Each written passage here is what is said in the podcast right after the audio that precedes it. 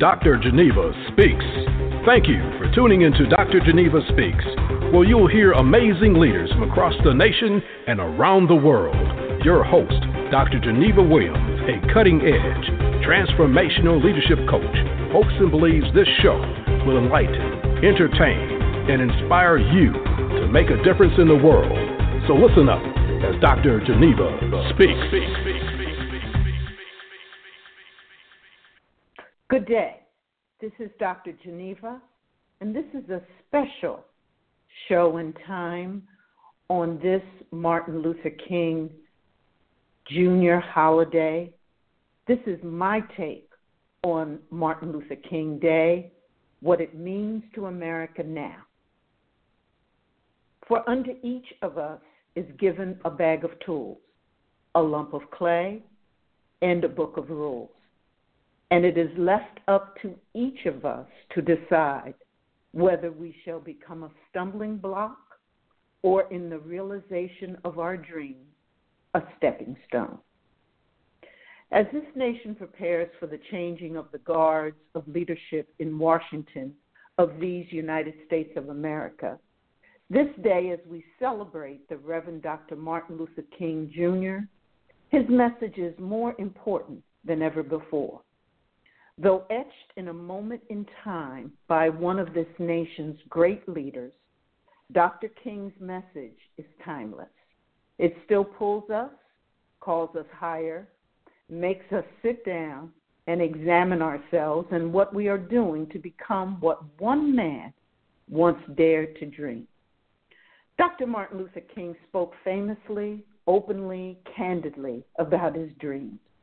Boldly, he revealed his heart's deepest desires with a world that did not care nor share his same vision. He gave us words that inspired and sprouted hope.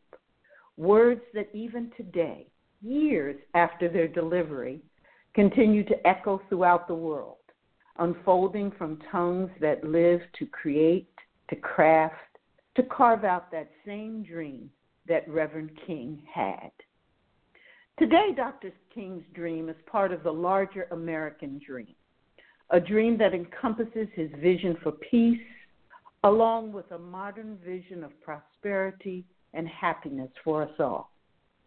We take this one day to remember a man that had a remarkable impact on not just the nation, but the world. But we also use this time to reflect, to examine ourselves when we take a look in the mirror every morning, what do we see? Do we reflect that legacy? Do we exemplify those values Dr. King stood for? Just like his memory lives on, it is our responsibility to make sure his dream was not in vain, that it does not die. It's not optional. We don't have a choice in the matter.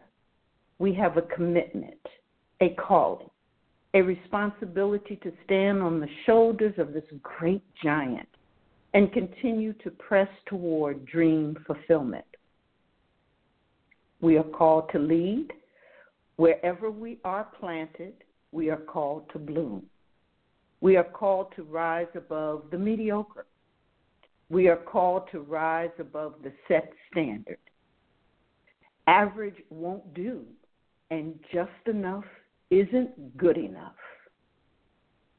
Dr. King said, quote, Now I say to you today, my friends, even though we face the difficulties of today and tomorrow, I still have a dream.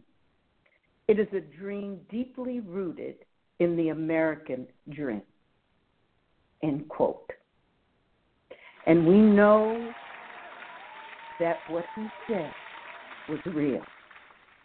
Do not bow to outrageous acts of cowardice and insecurity from others. We are all still drum majors. When faced with contention, stand tall, work harder, be understanding, but be unwavering. Do not give up on your dream or the pursuit of it. Commemorate his life through your efforts. Just like Dr. King, one man led an army of others to change the course of history, we too are called to lead the army of transformation and change.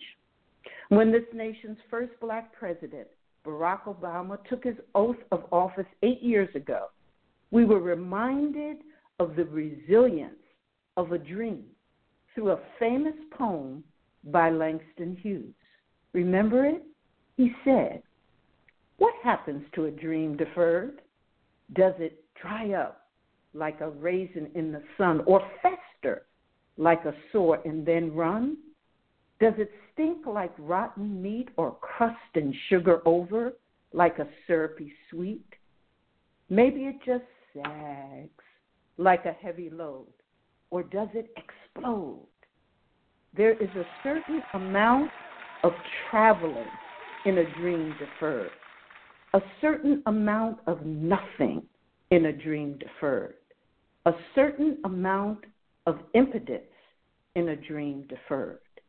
There is liable to be confusion in a dream deferred.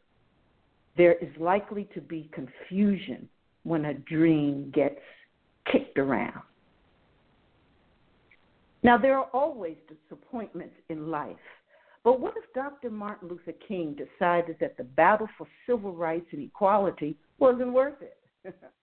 what if President Obama, as a senator in Chicago, listened and agreed with the political pundits who said he lacked the funding and experience to even win the primary election? What if those men stopped in the middle of the race? What if these men lacked the strength, faith, and resilience to follow their dreams? Where would we be? Where would our community be? Because of them, we have greater hope. Because of them, we walk with our heads held higher. We stand taller. We speak louder. We're not afraid to use our voices to be voices of change. We must continue to take the initiative, seize the opportunity, and make our dreams of peace prosperity, community a reality. Not just for ourselves, but for our community, for our nation, for our children. There's nothing more destructive and un American than denying the doors of opportunity to all of America's citizens. Nothing, that is, except the failure to be prepared and ready to open those doors yourself. Dr. King had the dream, but he left us with the power, the resources, the doors of access to implement in our time. So we must overcome adversity, apply ourselves, and strive for greatness in all we do. You must make it for yourself, your future, and for the future of our people, your people. There are people connected to your mm. success. There are people depending on you to pave new ways and carve out new avenues. If you progress, so do the various people you represent and know and care about. In a great sense, it is through you that others you care about and influence realize the American dream.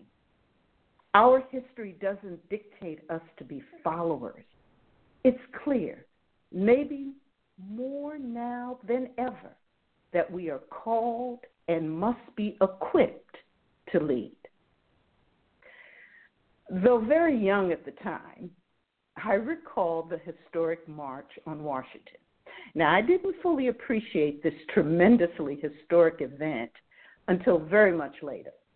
I do remember my father getting up very, very early that morning and dressed comfortably. He left the house for Washington with a look on his face of pride and determination. We lived in New Jersey. All he had to do was hop in the car and drive the three or four miles, three or four hours down to Washington, D.C. Now, I desperately wanted to go, but my mom felt that the crowds would be too big and too much for me. So I watched the event on television at home with her. She stayed with me. Relatives and friends joined us at our house to watch with everyone's eyes glued to the television.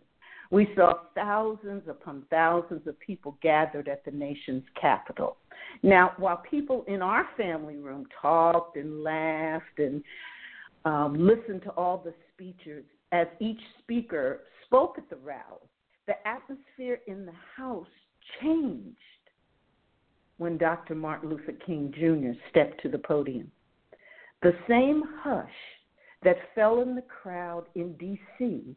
was the same hush that fell in my home, almost simultaneously. I could sense, even in my young age, that we were about to hear from a leader, not just a man. Of the many notable things said in that speech, Dr. King said, quote, we refuse to believe that there are insufficient funds in the great vaults of opportunity of this nation. And so we've come to cash this check, a check that will give us upon demand the riches of freedom and the security of justice. End quote. While I knew Dr. King to be a giant, especially after that day, I also knew that I lived in the house with one. My father, Ermon K. Jones. My dad was a fearless civil rights activist who led and won frontline battles for open housing and desegregated schools. While I experienced him firsthand as a father, his story is particularly important because it reflects the critical yet unheralded roles played by local and regional activists during the modern civil rights movement of the 1950s and 60s. Living in Neptune, New Jersey, our hometown for his 92 years of life, my father allowed me to absorb stories of his historic victories that knocked down some of New Jersey's discriminatory laws and customs, none bigger than the 1962 state Supreme Court ruling in his Jones versus Haridor Realty lawsuit. That case exposed illegal practices by real estate developers that kept African Americans out of new suburban housing development. My father told me during those years that I needed to know my rights and be willing to fight for them too, like he did.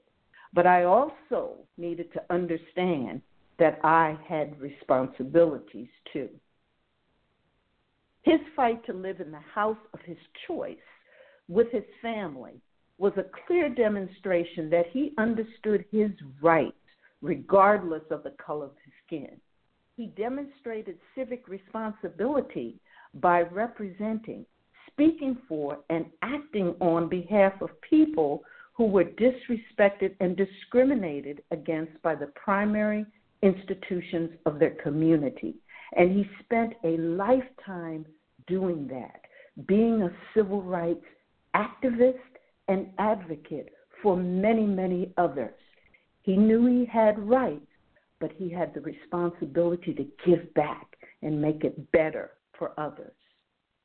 My father passed from this life on May the 7th, last year.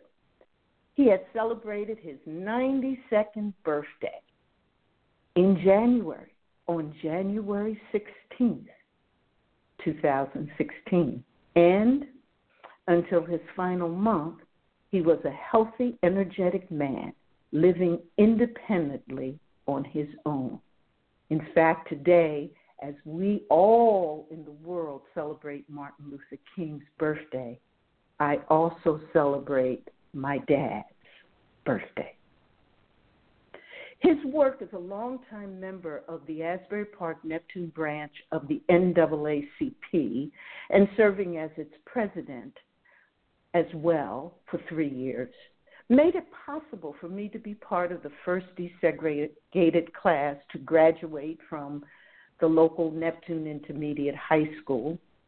The example set by my father and my mother, the late Blanche Hillen Jones, inspired me to go after my doctorate in education, the profession each of them had chosen, to graduate from their alma mater, Morgan State University, and to become a United Way executive and CEO of several nonprofits. Inspired by my father's example, my emphasis throughout my career has been on leading and engaging, encouraging citizens and civic leaders to get involved and take risk in ways that really make a difference in the lives of others. Dr. King's message that he gives us is not new. It's the same message about what it takes to lead effective change that can transform generations that come long after we have left this earth. The message about initiative, hard work, drive, responsibility, courage, and resilience. The message that we must be prepared, make sound choices, take responsibility, and commit. As I close, as I close, I propose to you these things I'd like you to think about, questions I hope might be thought provoking. Are you prepared? If not, are you willing to become prepared? Are you committed to the dream? Are you prepared with unwavering passion to lead? To lead where you can? What do you do so well that you can leave a mark in the world that can't be erased once you're gone? What are you doing and what are you prepared to do to ensure that neither Martin Luther King Jr. nor his dream died in vain? For unto each of us is given a bag of tools, a lump of clay, and a book of rules. And it is left up to each of us to decide whether or not we will become a stumbling block or a stepping stone. Thank you and enjoy this day with love, peace, and commitment.